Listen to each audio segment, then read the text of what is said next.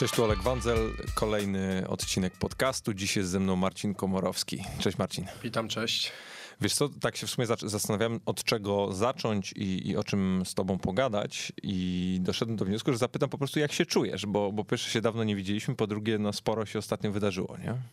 Na pewno mamy dużo tematów do przegadania. Stanowczo. E, tak, jeśli chodzi o, o, o samopoczucie i o zdrowie, to na dzień dzisiejszy mogę powiedzieć, że jest, no powiedzmy, może nie bardzo dobrze, ale dobrze. Do normalnego funkcjonowania, chodzenia. ostatnia operacja wystarcza mi w zupełności. E, na dzień dzisiejszy jeszcze nie biegałem. Chcę wdrożyć e, bieganie. E, myślę, że na, na, na początek mm, zacznie się to delikatną rehabilitacją i zobaczymy, jak to dalej pójdzie. Czy ta noga tak naprawdę wytrzyma obciążenie zwykłego mm, biegania, czy będzie trzeba jeszcze e, pomyśleć, czy, czy, czy ewentualnie mocniej wejść w, w rehabilitację, która e, przygotuje mnie no, do takiego funkcjonowania amatorskiego. A jak ty się czujesz w ogóle z tą całą sytuacją? No bo już trochę od tej twojej decyzji czasu minęło. E, oswoiłeś się już tą myślą, że już nie będziesz grał w piłkę? Tak, tak, oswoiłem się. Powiem szczerze, że tak naprawdę e, pierwsze, pierwsze pół roku było no, no, mega ciężkie, bo gdy się dowiedziałem, że tak naprawdę nie zdążę na Mistrzostwa Europy we Francji, no to powiem szczerze, że to był taki dla mnie ciężki okres, tym bardziej, że przez pierwszy miesiąc no, leżałem w łóżku w domu i nie mogłem nic zrobić. Tak naprawdę byłem bezradny, ani nie mogłem przyspieszyć e, procesu gojenia, ani nie mogłem przyspieszyć rehabilitacji, której tak naprawdę jeszcze nie, nie, nie zacząłem i, i tak naprawdę byłem zostawiony sam sobie z tymi wszystkimi, z tymi wszystkimi myślami, z tą całą sytuacją. Całe szczęście, że tak naprawdę no, najbliższa rodzina, czyli żona, e, córka czy, czy, czy, czy rodzice wspierali mnie, bo no, no nie ukrywam, że to był ciężki okres w życiu. Ja się, wiesz co, jak dowiedziałem o tym, to, to sobie pomyślałem też trochę o tej mojej kontuzji, o tym całym okresie i, i niejednym naszym spotkaniu na sali rehabilitacyjnej. Sobie pomyślałem, że ja pamiętam, jak, jak ja to przechodziłem i, i no nie można w ogóle porównywać poziomu, w którym, na, na którym ja grałem, a, a ty byłeś w momencie tak naprawdę, w którym byłeś e, o krok od, od wyjazdu na, na Mistrzostwa Europy, w, na których możliwe, żebyś zagrał, ponieważ no, wakat na lewej obronie to mhm. mamy, mamy do dzisiaj. Jeszcze potem oczywiście wydarzyła się kontuzja Maćka Rybusa, więc to w ogóle było, doszło do sytuacji, w której E, no, w której byłbyś gdzieś tam idealnym, e, tym pasującym puzzlem i, i zdaję sobie sprawę, że, że to mógłbyś mieć mętlik ogromny I, i się też zastanawiam, jak, jak sobie z tym poradziłeś, bo no wiesz, jedno bliscy, rodzina i to poczucie tego wsparcia, no ale mimo wszystko finalnie kładziesz się do łóżka, jesteś z tym sam, masz te wszystkie myśli, ten natłok i ja, ja, ja sam to pamiętam, więc pytanie, jak, jak, jak przez to przeszedłeś? No na pewno, tak wspomniałem, nie było łatwo. E, w głowie różne myśli się e, kołatały i tak naprawdę no człowiek jest w takim momencie bezradny, to jest po pierwsze, po drugie nie może przyspieszyć, tak wspomniałem, tego procesu gojenia się, no bo każdy organizm e, różnie reaguje. No a jeśli chodzi o, o, o, mistrzostwa, to tak naprawdę zdecydowałem się tylko i wyłącznie na, na operację ze względu na to, no, że dostałem jasną e, informację, tak. E, sześć tygodni rehabilitacji, tak naprawdę nie wiadomo, jak się zakończy rehabilitacja albo operacja. 6 tygodni i normalnie jestem w pełnym obciążeniu, więc wydaje mi się, że na moim miejscu chyba każdy by się zdecydował na, na operację, tym bardziej, że przede mną była taka impreza, o której no chyba każdy zawodnik y, marzy i, i po to ciężko pracuje na treningach, y, stara się e, dawać siebie wszystko, żeby na, na Mistrzostwa Europy czy na Mistrzostwa Świata mm, jechać. Tak naprawdę mm, to jest nie, nie, nie pierwsza impreza, e, była nie pierwsza impreza, która mnie ominęła, bo tak naprawdę po przyjściu do, do Tereka, po rozegraniu trzech meczy, E, Też złapałem kontuzję. Mm, Miałem wtedy naderwane więzadła poboczne. E, Co prawda udało się bez operacji e, przeprowadzić e, ten cały proces leczenia. No aczkolwiek no, nie zdążyłem. Byłem na liście rezerwowej, rozmawiałem z trenerem e, Smudą. Mówię tutaj o mistrzostwach e, euro w, w tym w Polsce. I tak naprawdę wtedy sobie powiedziałem, dobra, no świat się nie, nie, nie, nie kończy na tych mistrzostwach, mam jeszcze czas, walczę, nie poddaję się, są kolejne mistrzostwa e, Europy, są kolejne mistrzostwa świata, jest reprezentacja, jestem powoływany i ja sobie to tłumaczyłem tak, okej, zawsze można to odrobić, ten czas stracony i wystąpić na, na, na, na, kolejnej imprezie. I dążyłem do tego, żeby na takiej imprezie no, zagrać, e, wystąpić. Pojawiła się kolejna szansa, no i znowu można powiedzieć, że tak naprawdę kontuzja pokrzyżowała mi e, pokrzyżowała mi plany. Nie wiem, co by było, bo to też jest gdybanie. Czy bym pojechał na Mistrzostwa Świata, jakbym był zdrowy, też nie wiem. E, na pewno miałem takie postanowienie, że po, po, po trzeciej operacji, nie, po czwartej, którą przeszedłem e, u doktora Van Dijk'a, e, powiedziałem sobie tak e, sam do siebie wewnątrz, mówię, dobra, nie poddaję się, walczę, ja pojadę na te Mistrzostwa Świata. Pojadę, będę robił wszystko, żeby, żeby się załapać do tej kadry. No ale no niestety przegrałem, można powiedzieć, z kontuzją. A kiedy był ten taki moment, bo zazwyczaj jest to jeden moment, w którym sobie uświadamiasz, że naprawdę już może być bardzo ciężko, żeby wrócić. Miałeś taką jedną chwilę, czy to raczej był proces? Był taki moment i to było kilka takich momentów. Można powiedzieć, że tak naprawdę e, w momencie, w kiedy powinienem na przykład zacząć normalnie chodzić, ja chodziłem normalnie, ale z bólem. Więc to już zapalała mi się tak naprawdę kontrolka. No i wtedy reagowałem. Rozmawiałem z Jackiem, który też mnie wspierał. Mieliśmy różne momenty podczas, ja mówię o Jacku Jaroszewskim, różne momenty podczas e, mojej tej e, kontuzji, ale tak naprawdę jest, je- jest to dobry człowiek, który mi naprawdę pomagał.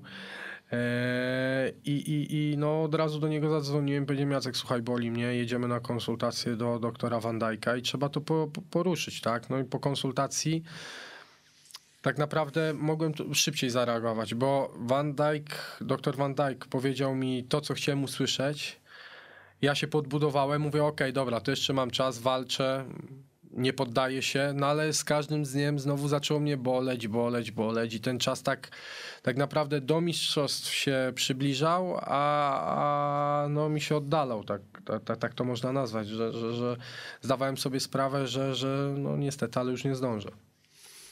Wiesz co, jak czytałem jakieś twoje wypowiedzi jeszcze przy okazji właśnie no, ogłoszenia tej decyzji i powiedzenia o tym, że no, już nie, nie będziesz grał w piłkę, to, to bardzo często pojawiało się to określenie, że no, ból był nie do zniesienia i, i po pierwsze jest mi to bardzo gdzieś bliskie, bo, bo wiesz, ja jestem piąty albo szósty rok po swojej operacji i, i wciąż mam takie dni w tygodniu, że się budzę z opuchniętym kolanem i ogólnie rzecz biorąc nie jestem w stanie ze sobą specjalnie nic zrobić wtedy.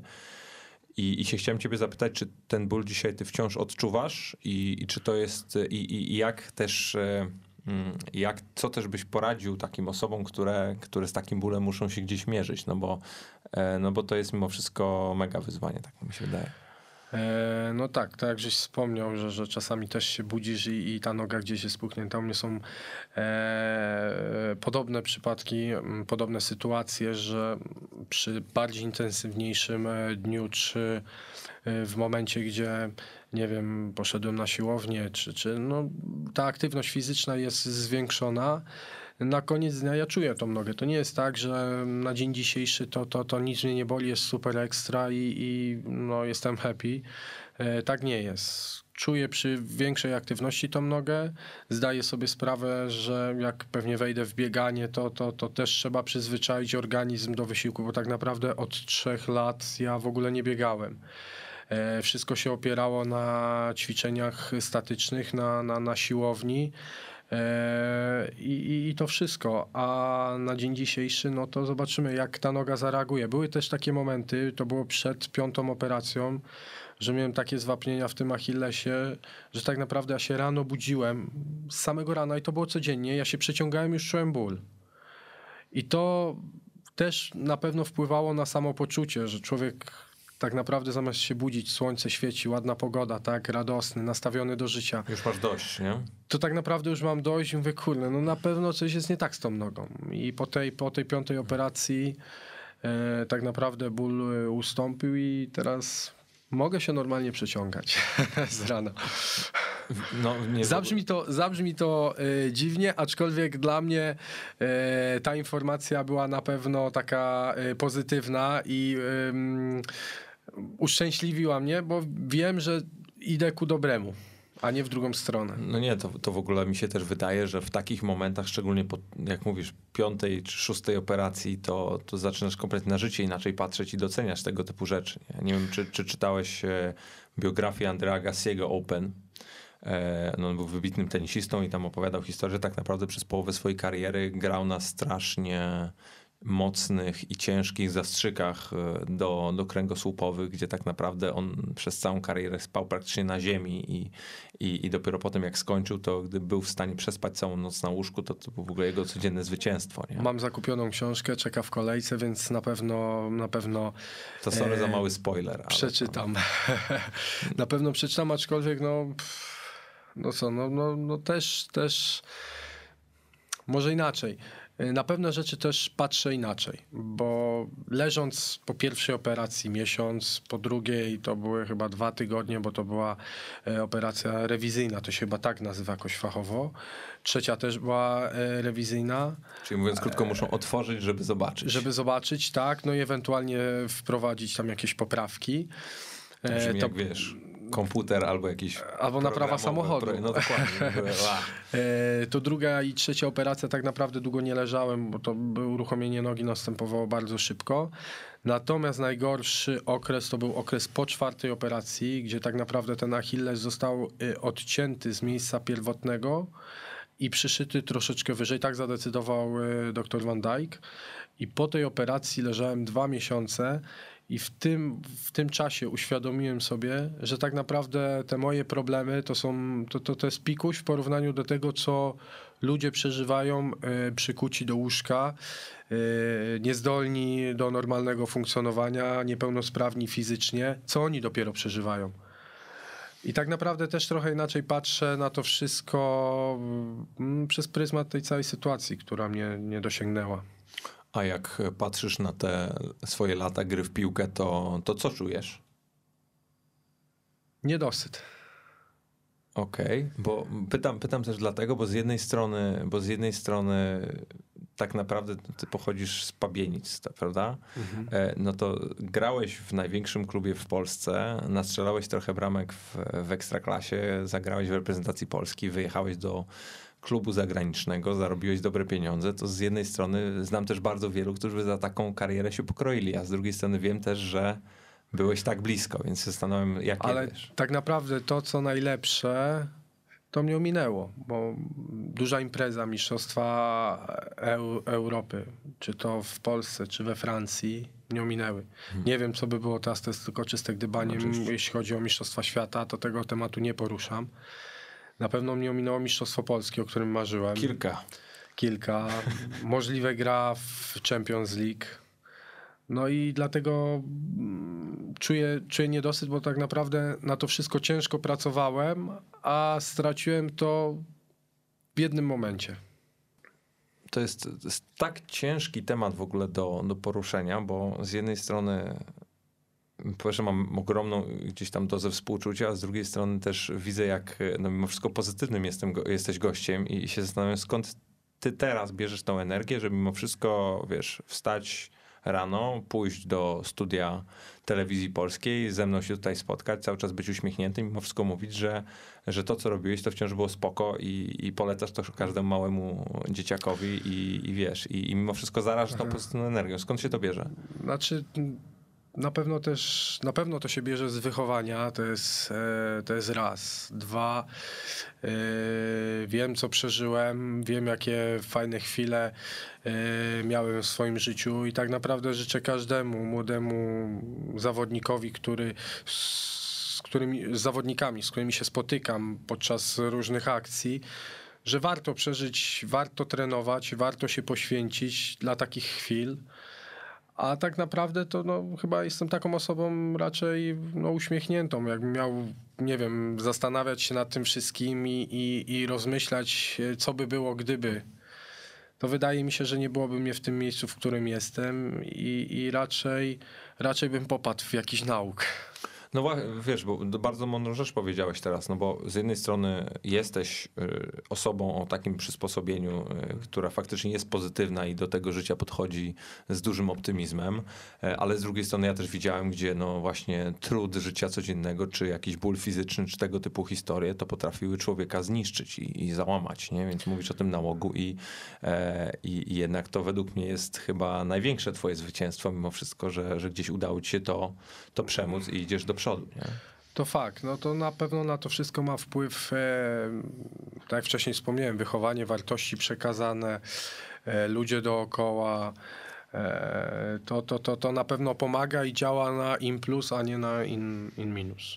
No dobra, to powiedz, to powiedz tak naprawdę, co, co ty teraz planujesz, no bo mówię, widziałem cię ostatnio w telewizji, więc nie wiem, czy, czy tutaj kariera medialna przed tobą, czy, czy, czy co szykujesz dla nas? Oczywiście, kariera medialna. Nie, nie. nie, generalnie y, zająłem się rzeczami, którymi zainteresowałem się tak naprawdę, y, z, można powiedzieć, z 8 lat temu. Y, chodzi tutaj o temat, temat nieruchomości, y, tematy deweloperskie. Mm, Zainteresowałem się tym. I tak naprawdę teraz poświęcam czas na, na, na, na, na, na te tematy, na ten biznes. Czyli można powiedzieć, że już jesteś przedsiębiorcą, biznesmenem.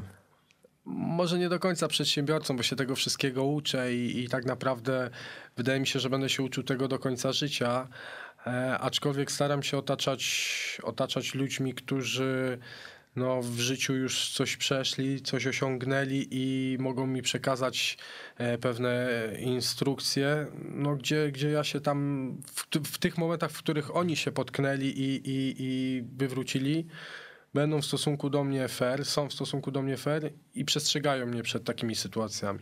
A jak patrzysz y, no, na siebie dzisiaj z tej perspektywy już bardziej biznesowej, to to jest droga, którą byś polecił innym sportowcom albo sportowcom, którzy już y, gdzieś kończą swoje przygody z daną dyscypliną? Na pewno nie jest tak, że, że, żebym powiedział, żeby się bawili w deweloperkę czy, czy, czy, czy w nieruchomości, bo to, bo to uważam, jak ze wszystkim trzeba to czuć. Trzeba, trzeba też wiedzieć, co się chce robić w życiu i nie można tego robić za karę. Więc to jest taka, to, to jest taka podstawa, podstawowa definicja. E, natomiast mogę powiedzieć szczerze, że tak naprawdę życie sportowca to jest życie łatwe. Jak już się wskoczy na dany etap, to tak naprawdę co nam pozostaje? Trening, posiłek, wypoczynek. Rzetelne Śniadanie, trening, wy, wy, tak, e, wysiłek, wypoczynek. Oczywiście wiąże się to z dużą presją. Ja absolutnie tego nie neguję i, i, nie mówię, że, że, że to jest sama przyjemność. Tylko jak już się dojdzie do pewnego momentu, to wystarczy to podtrzymać i pielęgnować. Mamy tutaj przykład wielu, wielu wybitnych sportowców, między innymi Robert Lewandowski, który e, taki nacisk kładzie na, na dietę, na, na, na przygotowanie, tak, na, na motorykę, gdzie on sam pokazuje, że po, pomimo tego, że ma e, trening e, w klubie, e, sam wykonuje dodatkowe ćwiczenia, które chronią go przed kontuzjami na boisku. Więc to jest bardzo ważne i, i uważam, że no, nie, nie, nie dojdzie się do na pewien etap, jeśli się nie da czegoś od serca.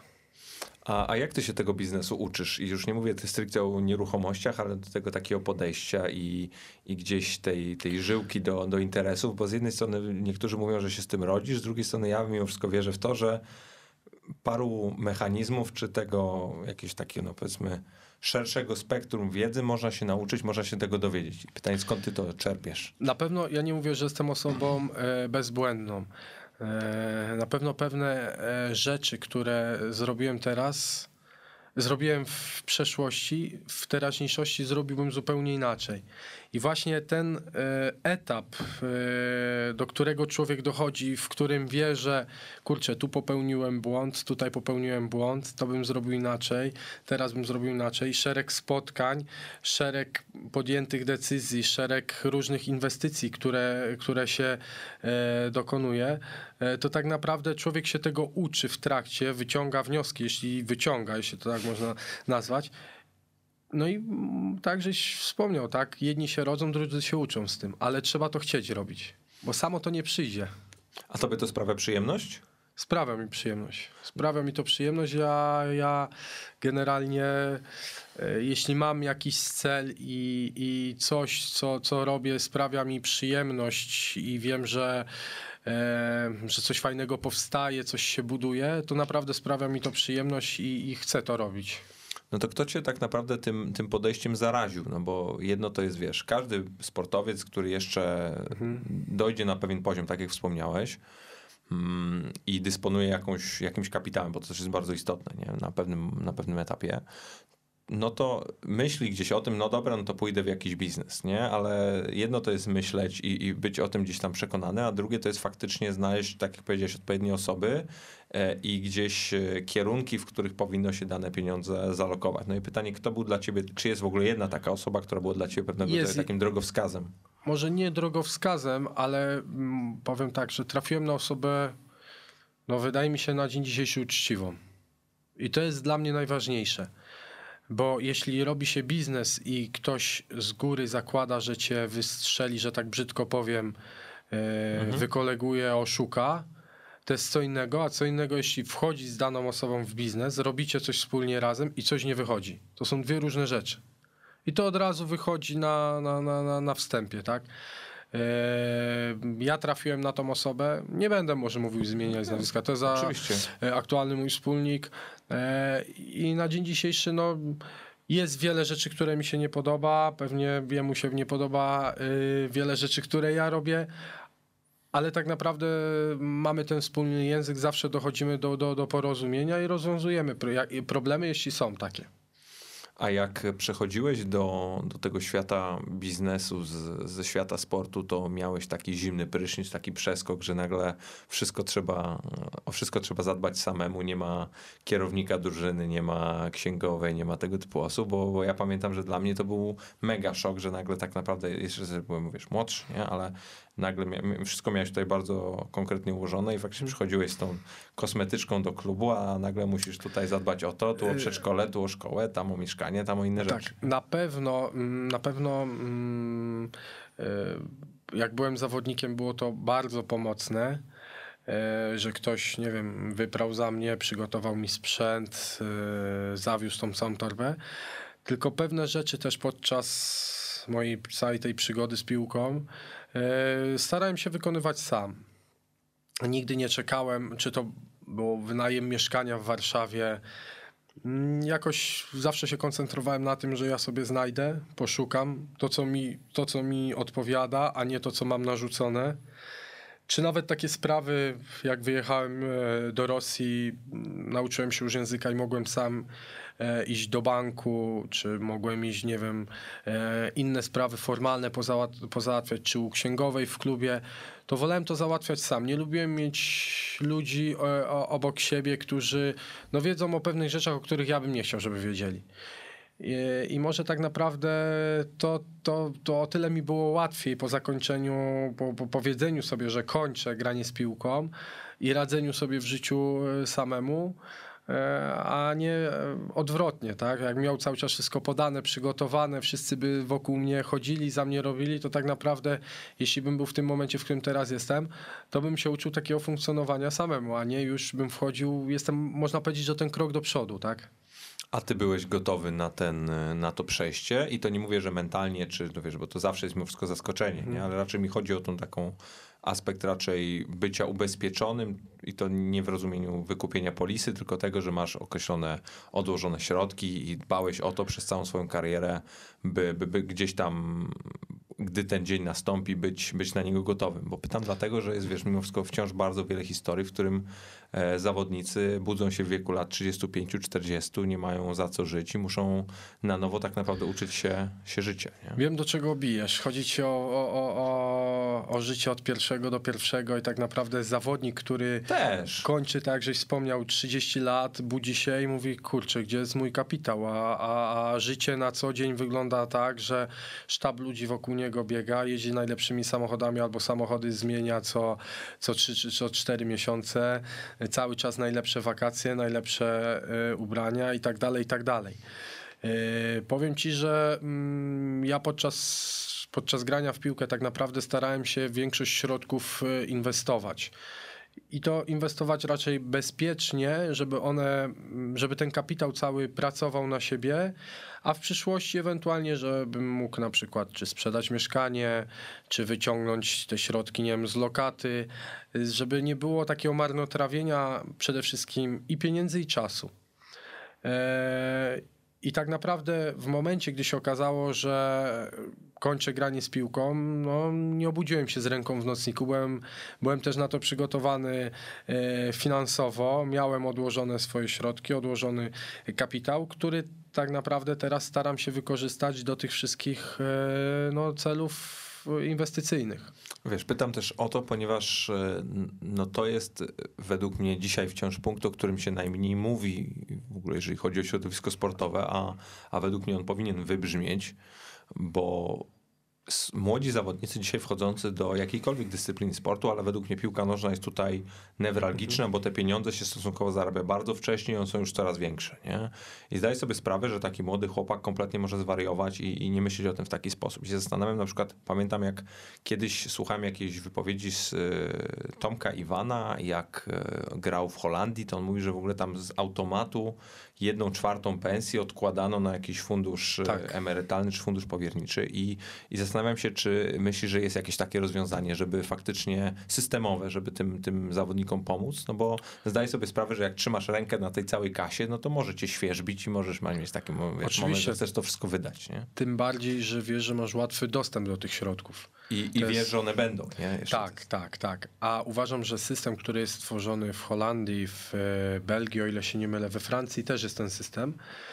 Jest to bardzo, dobra, bardzo dobre rozwiązanie dla zawodników, którzy mają słabość na przykład do hazardu, do wydawania e, pieniędzy z lekką ręką. E, uważam, że to jest idealne rozwiązanie. Trzeba sobie powiedzieć też, że jest grono zawodników, którzy inwestują i nie przejadają tych pieniędzy, nie żyją od pierwszego do pierwszego, a w wieku 30 lat budzą się z ręką w nocniku i szukają na gwałt najlepszego rozwiązania, czyli najlepiej kontraktu do Realu Madryt czy, czy, czy Arabii Saudyjskiej za, za miliony euro, tak? E, zawodnicy, którzy mają głowę na karku albo którzy natrafili na ludzi, którzy są w stanie im to uświadomić, przekazać pewne wartości, e, no będzie łatwiej, tak?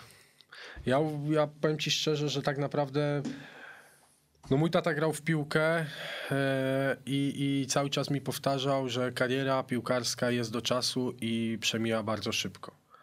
I cały czas mi uświadamiał, że tak naprawdę dzisiaj gram, jutro mogę nie grać. Różnie to może być. I żebym środki, które gromadził, odkładał, inwestował, no i uważam, że tak naprawdę dzisiaj mu mogę podziękować, bo przekazał mi te wartości, gdzie inni zawodnicy no, no nie, nie dostali takich wskazówek. A jest wręcz odwrotnie grono takich zawodników, gdzie tak naprawdę, no trzeba sobie powiedzieć szczerze, rodzice jeszcze podczepiają się pod te zarobki, i czerpią też z tego korzyści. I ten kapitał cały jest przejadany. No to jest w ogóle najgorsza sytuacja, kiedy tak naprawdę na utrzymaniu takiego zawodnika, jednego powiedzmy chlebodawcy jest e, parę osób. Każdy ma jeszcze wywindowane jakieś swoje potrzeby, czy, mm, czy, czy, czy na jakieś, nie wiem, e, nawyki, mhm. Jeżeli chodzi o wydawanie pieniędzy i nagle się, tak jak powiedziałeś, budzi z ręką w nocniku i to jest dla mnie takie, to jest, to jest chyba najbardziej przerażające. Tak no, naprawdę nie masz czego odłożyć, jak jest tyle osób do utrzymania. Dokładnie, a szczególnie zobacz, że jeszcze w, w, mi się wydaje, że w dzisiejszym świecie, w którym ta presja jest coraz większa. Żyjemy jeszcze w no, hiper podłączonym świecie, gdzie tak naprawdę z każdego, z każdej strony jesteśmy czymś bodźcowani to można zwariować, naprawdę. I, I, ja się zastanawiam, czy jest jakiś sposób w ogóle, by, by te pewnego rodzaju uniwersalne wartości, o których ty też powiedziałeś, zaimplementować do, do dużo szerszej, e, szerszego grona odbiorców. No bo wiesz, nie, nie, nie każdy mhm. ma rodziców, nie każdy ma dziadków albo jakieś takie no, osoby, które faktycznie wpoiły im te, Zgadza te cechy. Się. Wydaje mi się, że tutaj powinien być narzucony taki system, który funkcjonuje w Belgii, w mhm. Holandii, w tych, e, w tych krajach z góry, ponieważ tak naprawdę ja wiem, jakby to wyglądało.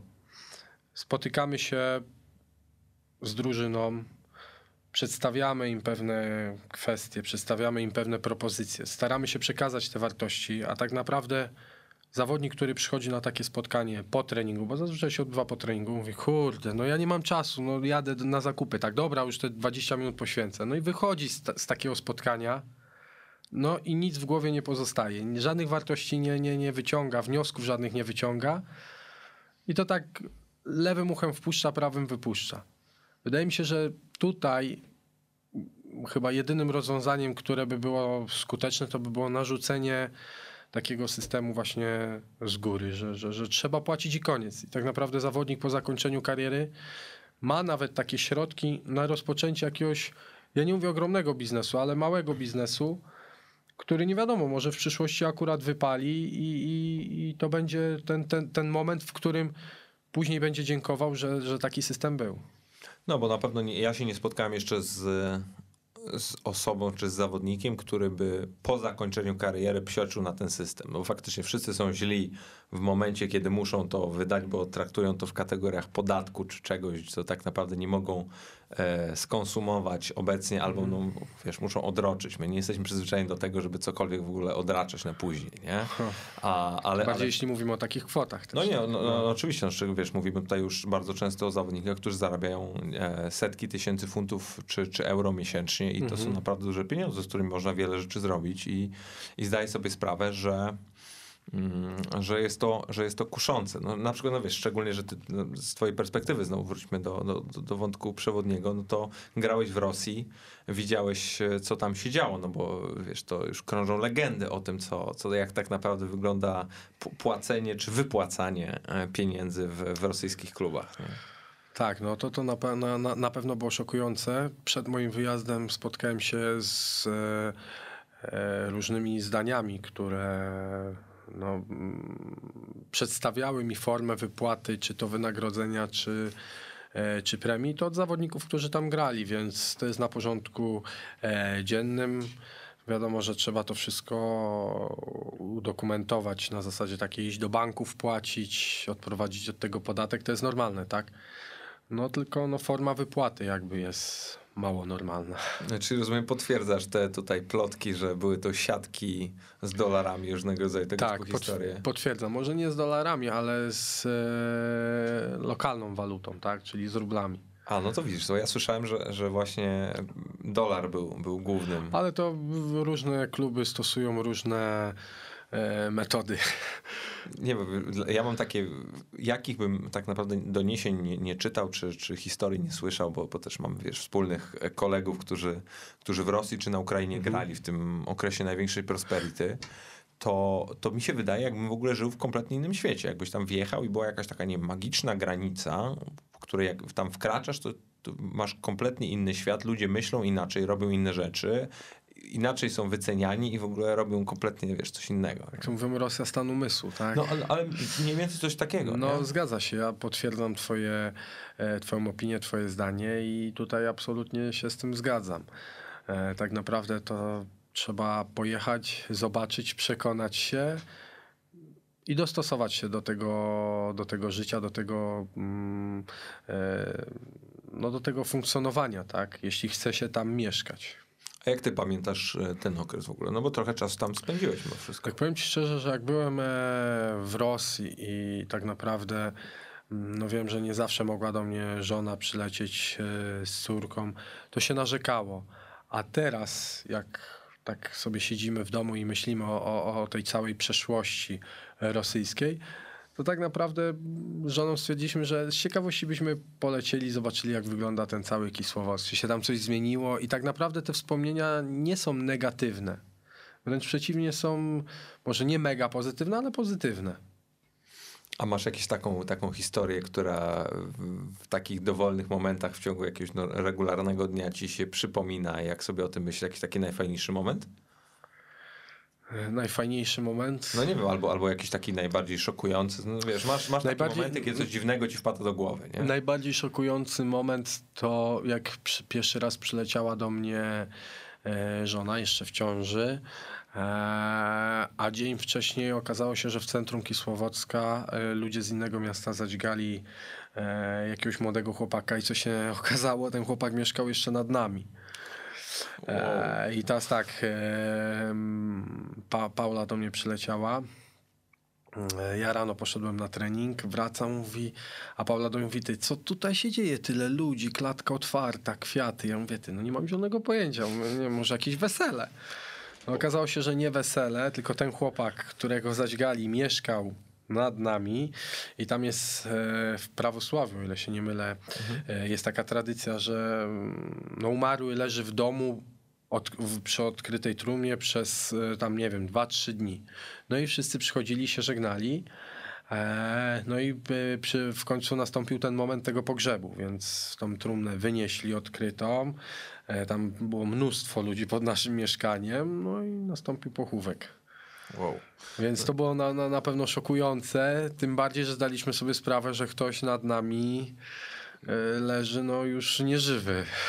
No nie, no wow, to w ogóle... No, a to był pie, pie, pierwszy raz, jak do mnie właśnie żona przyleciała.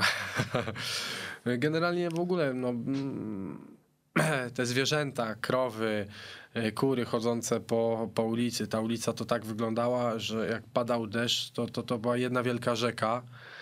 E, Dziury w drogach. No nie dało się przejechać, więc to, to, do tego trzeba było się przys, przystosować, przyzwyczaić, bo jeśli człowiek się do tego nie przystosował, to, to no, no nie wytrzymałby tam. No bo to takie, rozumiem, ta miejscowość, tak, taki odpowiednik, nie wiem, jakiegoś Ciechocinka, Zakopanego. Tak, takie takiego... zakop- można powiedzieć takie zakopane 20 lat temu. Ludzie tam przyjeżdżają na wypoczynek, pełno sanatoriów. E, sanatoria są takie, że ja nie byłem ani razu na tym basenie, ale z opowieści wiem, że tak naprawdę jak byli na tym basenie, to, to, to, to tam brakowało nawet płytek w tym basenie, więc to tak to wyglądało. E, Gołe rury wystające ze ścian, to prysznice, no to, to, to coś w tym stylu. Czyli rozumiem taki mocno komunistyczny vibe. O, nawet bym rzekł, że nawet nie komunistyczny. O, nie, bo- Szokujące. Na pewno to było szokujące, ale jeśli chodzi o samą miejscowość, naprawdę była taka, nie powiem, że fantastyczna, urokliwa. Coś, coś, coś miała w sobie. Park był przepiękny, bardzo ładnie utrzymany. Mm, Ludzie tam przyjeżdżali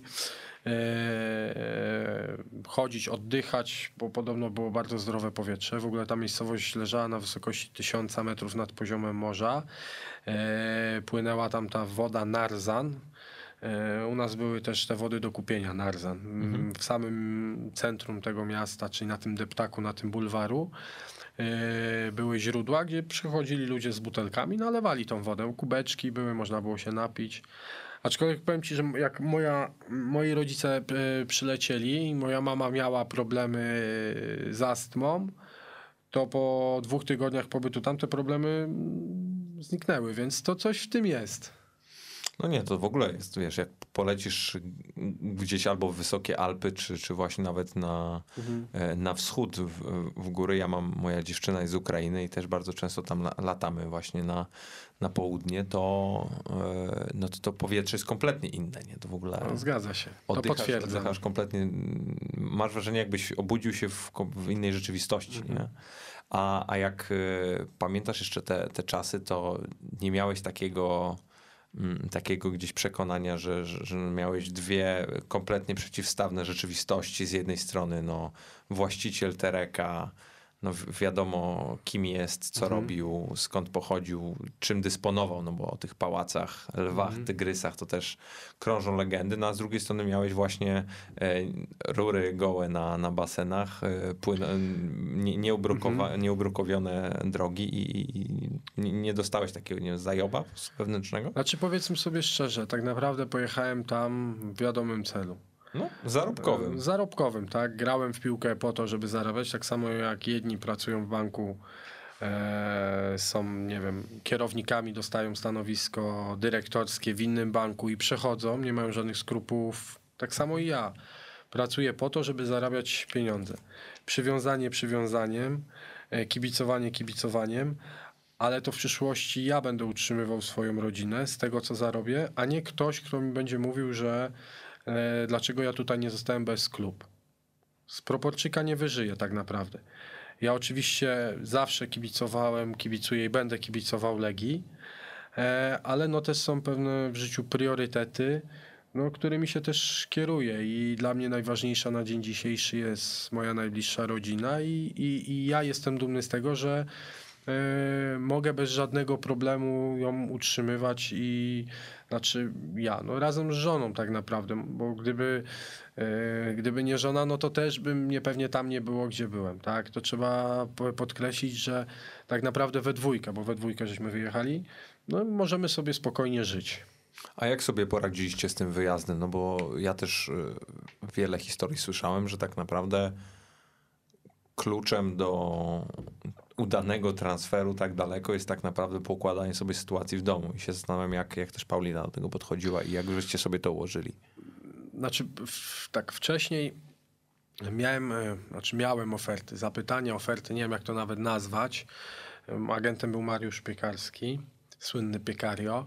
E, Były zapytania z tych krajów e, arabskich. E, Wcześniej coś był temat Monako, jeszcze jak grało w drugiej lidze. E, Później był temat Chin. No i w końcu ostatnia, ostatni temat, który się pojawił, temat e, Tereka. I tak naprawdę jak rozmawiałem z Paulą, to, to, to wydawało mi się, że to chyba był najlepszy kierunek z tych wszystkich, bo tak naprawdę Arabia Saudyjska, wiemy jaka jest kultura, znaczy te kraje arabskie, to nie była Arabia Saudyjska, jakiś kraj z krajów arabskich klub. Wiemy jaka jest kultura. E, No, kobietom jest ciężko. Kobietom jest ciężko, tak. No, na, na to brałem, e, brałem to pod uwagę. E, Chiny, no to wiadomo jak jest daleko. E, Wiadomo też, że nie bylibyśmy cały czas ze sobą razem. No i została Monako, to nawet nie wspominam, bo to wcześniej były tylko takie, takie, takie luźne rozmowy. E, No i została, ta, został tak naprawdę e, Terek Grozny, gdzie mm, jeśli chodzi o, o lot, to, to, to nie było problemu i we dwójkę też mogliśmy być, no bo zawsze mogła y, przylecieć. No decyzja była prosta, tak? Wiadomo po co tam jechałem, wiadomo za ile i stwierdziliśmy, że okej, no to we dwójkę to dźwigniemy, przemęczymy się. Te na początku były dwa lata, dwa i pół roku, później kolejne dwa. Zdawaliśmy sobie z tego sprawę, że trzeba to, to, to, to udźwignąć, a później nam będzie łatwiej w życiu.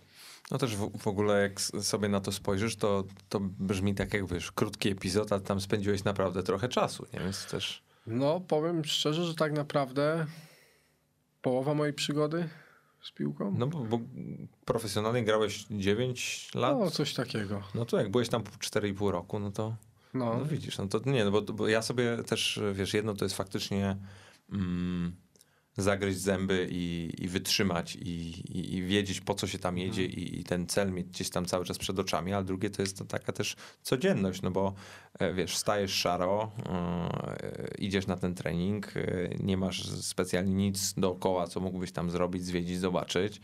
Masz to w świadomości, że za dwa dni masz samolot do Groznego, w którym szaleją terroryści. samolot jak samolot, autokar.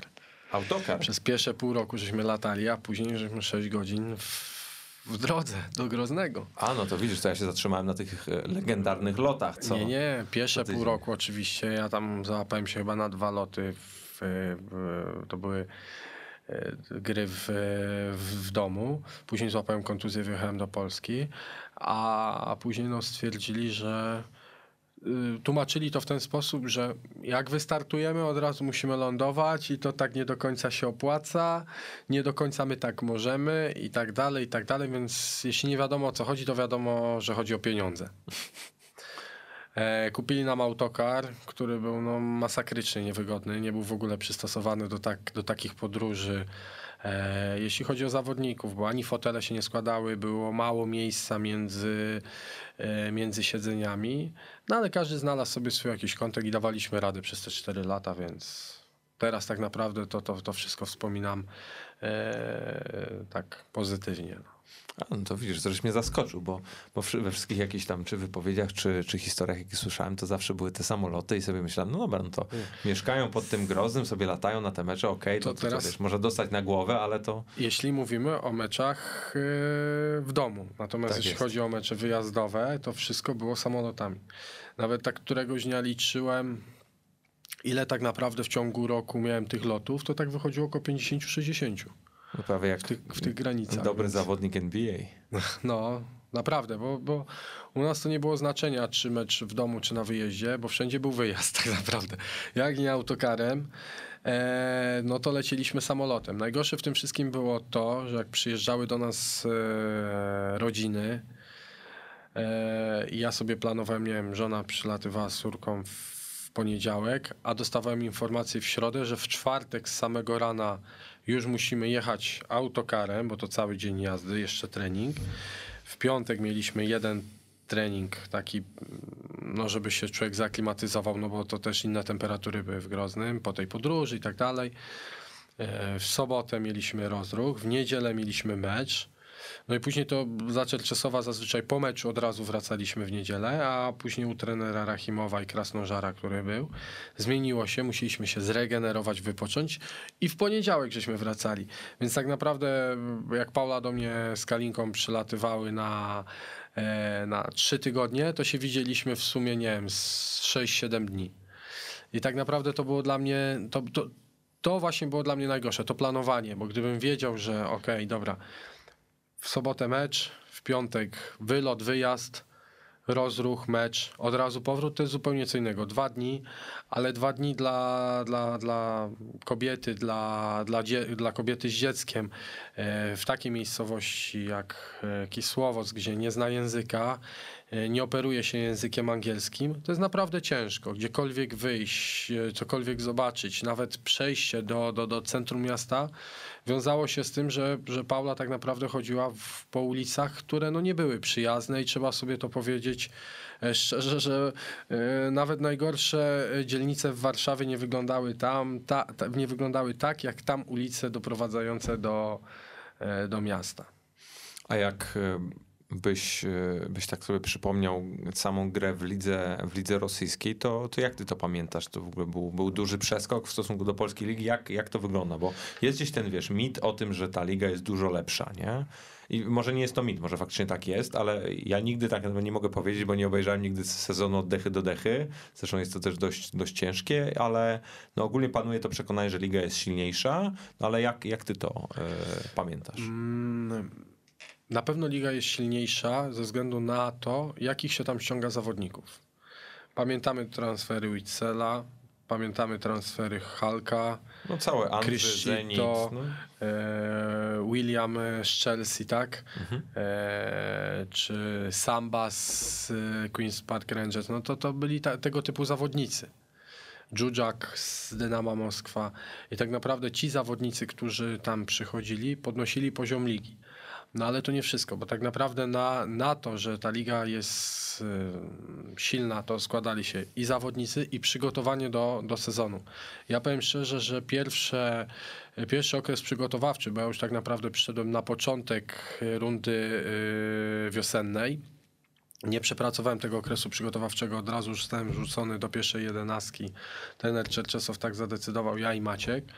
E, to był taki moment jakby yy, zapoznania się z tą ligą i po części się cieszę, że że, że, że, że nie przepracowaliśmy tego okresu przygotowawczego, bo by, by pracowałem jeszcze, grałem na przygotowaniu z Legii, gdzie mi odpowiadało i gdzie się naprawdę dobrze czułem i to może dobrze wyglądało, a później jak przepracowaliśmy latem ten okres przygotowawczy za trenera Czerczesowa, to mogę powiedzieć, że ja tak naprawdę do siebie dochodziłem z całą rundę jesienną. Czyli Nie- nie byłem zadowolony. Tak, ja, ja absolutnie nie byłem zadowolony ze swojej dyspozycji, e, a trener Czerczesow na mnie stawiał, widział we mnie, e, no, nie wiem czy potencjał, czy nie potencjał, ale jak ja bym miał takiego zawodnika, bym był na miejscu trenera Czerczesowa, to bym go nie wystawiał. A, a jak ty pamiętasz w ogóle tą waszą relację? Jesteś w jakimś kontakcie wciąż? Może? Tak, jestem w kontakcie, gratulowałem trenerowi zarówno po zwycięstwie z Arabią Saudyjską, jak, jak i z, z Egiptem. E, I tak naprawdę powiem szczerze, że no, kibicowałem reprezentacji polskiej ze względu na to, że stało się tak, się stało. E, pozostała mi ostatnia drużyna ze względu na trenera Czerczesowa, reprezentacja Rosji, której naprawdę kibicuję też. Przez to też no, jeżdżę e, jako ekspert do telewizji i cieszę się też z tego powodu, bo, bo, bo jestem jakby bliżej te, tego wszystkiego. Nie wiem, czy w domu bym miał czas na, na oglądanie i analizowanie, ale na pewno wyniki bym sprawdzał. A tak to mogę poświęcić te 3-4 godzinki na to, żeby zobaczyć, e, czy jest postęp, jak trener ustawia, czy, czy, czy rzeczywiście e, pewne schematy powielają się z pracy z nami w, w Tereku. A jak y, jeszcze na ten terek sobie spojrzysz, to, to faktycznie czułeś się, jakby to był no, klub zabawka w rękach jednego człowieka? Znaczy, tego powiem szczerze, że tego nie odczułem. Bo jeśli to by był klub, zabawka yy, w rękach jednego człowieka, tak jak ty żeś powiedział, to już mieliśmy przykład z klubem u nas w Polsce. No, to Wiesz prawda. doskonale o kim mówię, oczywiście. a to tak zupełnie nie wyglądało. Mogę powiedzieć, że od kwestii finansowych, księgowych, yy, medycznych, poprzez trenerskie, piłkarskie, wszystko było, znaczy może nie idealne, ale w miarę poukładane. Więc wtedy, kiedy miała być wypłata, była wypłata, wtedy, kiedy e, chodziło się do tak zwanej bugalterii, czyli księgowości, to e, wszystkie papierki dostawaliśmy, nie było z tym najmniejszego problemu. E, jeśli trzeba było coś, nie wiem, z zaplecza medycznego, też to otrzymywaliśmy. E, kontakt z, e, aczkolwiek zaplecze medyczne pozostawia wiele do, e, do, do życzenia. Jeśli chodzi o, o sztab trenerski, też to wszystko było analizowane, więc tutaj tak naprawdę właściciel w ogóle nie wtrącał się w działanie klubu, a trzeba powiedzieć, że każdą grę naszą przeżywał. I na każdym meczu był, dopingował nas, a nawet miałem taki przy, przy, przypadek, znaczy przypadek. E, Była taka sytuacja, że poszedłem, jak byliśmy w Groznym na siłownię. No i na tej siłowni ćwiczyli ci ochroniarze od e, Ramzana. No i oni wszyscy byli tacy, no, można powiedzieć jeszcze raz tacy jak ja. Trochę szersi, trochę wyżsi, trochę większe brody mieli. Znaczy, ja w ogóle nie mam, ale mieli większe brody.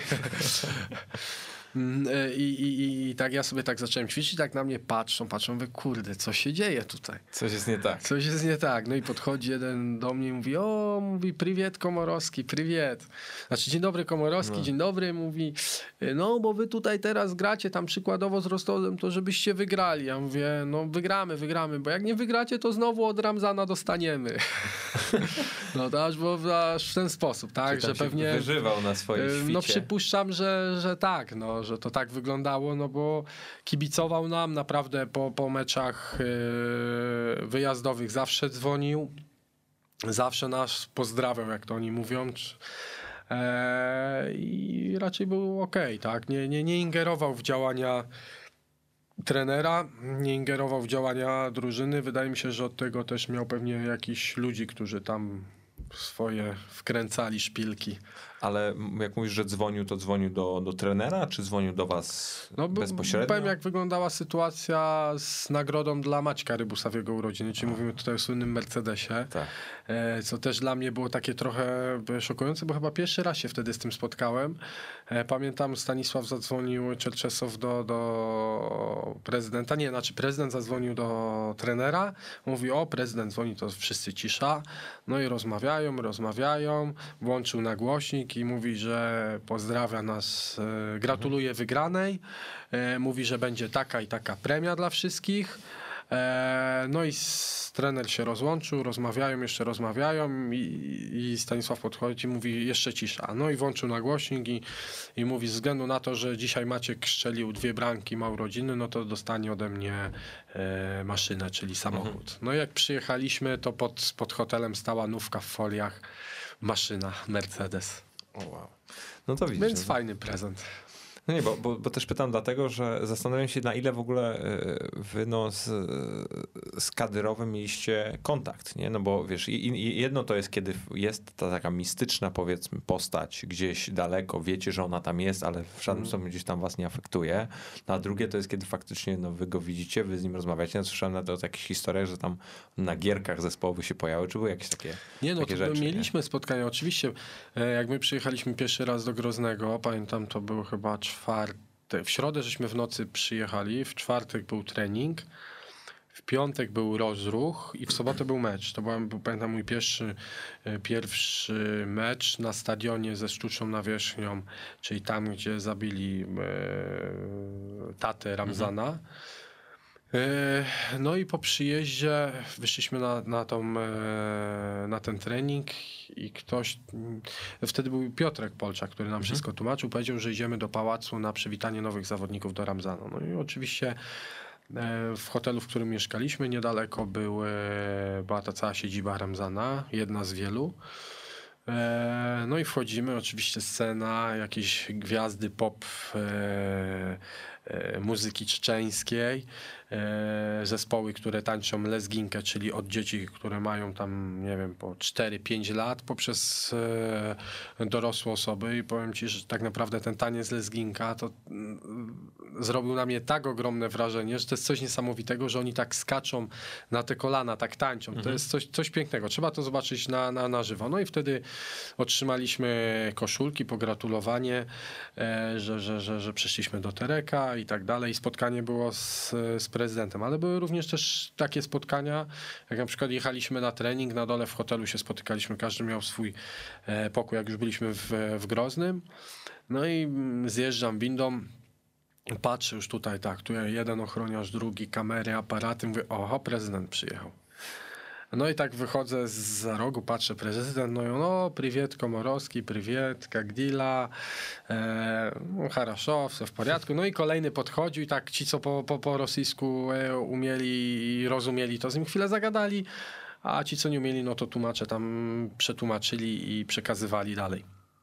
No i w końcu wchodzi taki Brazylijczyk Kanu, on grał w Anderlechcie z, z Wasylem, e, a, a Ramzan na tle Brazylijczyków, no to o super Brazylijczycy. No i Kanu schodzi, oczywiście cały wytatuowany, bo to taki, taki, taka charakterystyczna postać.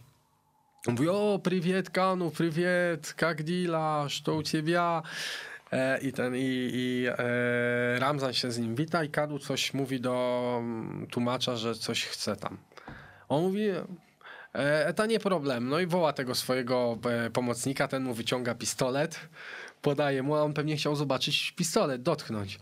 No i słuchaj, on złapał ten pistolet i tak przeładował i za chwilę nie, nie, nie, nie. I jeden ochroniarz, drugi doskoczył, zabrali mu ten pistolet, bo ba, bał się, bali się, że wiesz, może go Zastrzelić. zastrzelić. No, taka, taka śmieszna sytuacja. On, on serio za, zapytał o ten pistolet? Tak, czy, czy o coś innego? Nie, on zapytał o ten pistolet. Boże No święty. i podali mu pistolet, on tak wiesz, przeładował. No i tak trzyma ten pistolet. Nie, w ogóle w nikogo nie, wyce, nie wycelował, tylko trzymał w, w, w ziemię tak naprawdę. I za chwilę ochroniarz doskoczył tu, zabrał mu ten pistolet. Koniec pistoletu. I na, I na trening pojechaliście. I pojechaliśmy na trening. Była też taka sytuacja.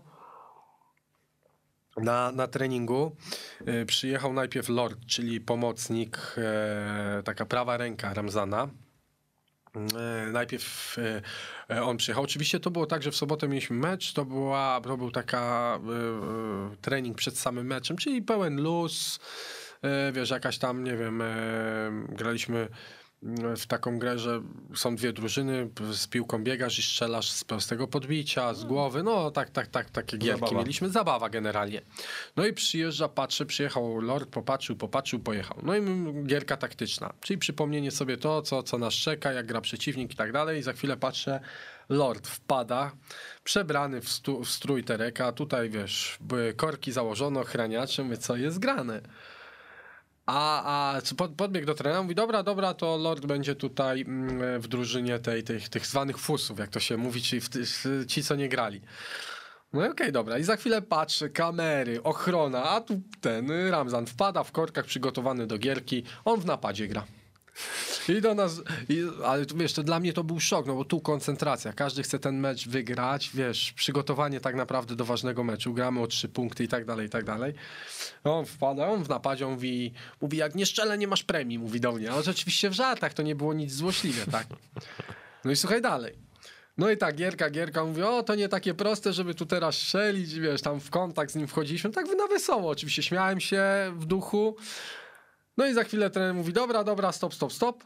Ustawiamy skrócone pole, gramy. Trener ściąga gwizdek, ściąga stoper, on wchodzi i gra też. Ja mówię, no nie no.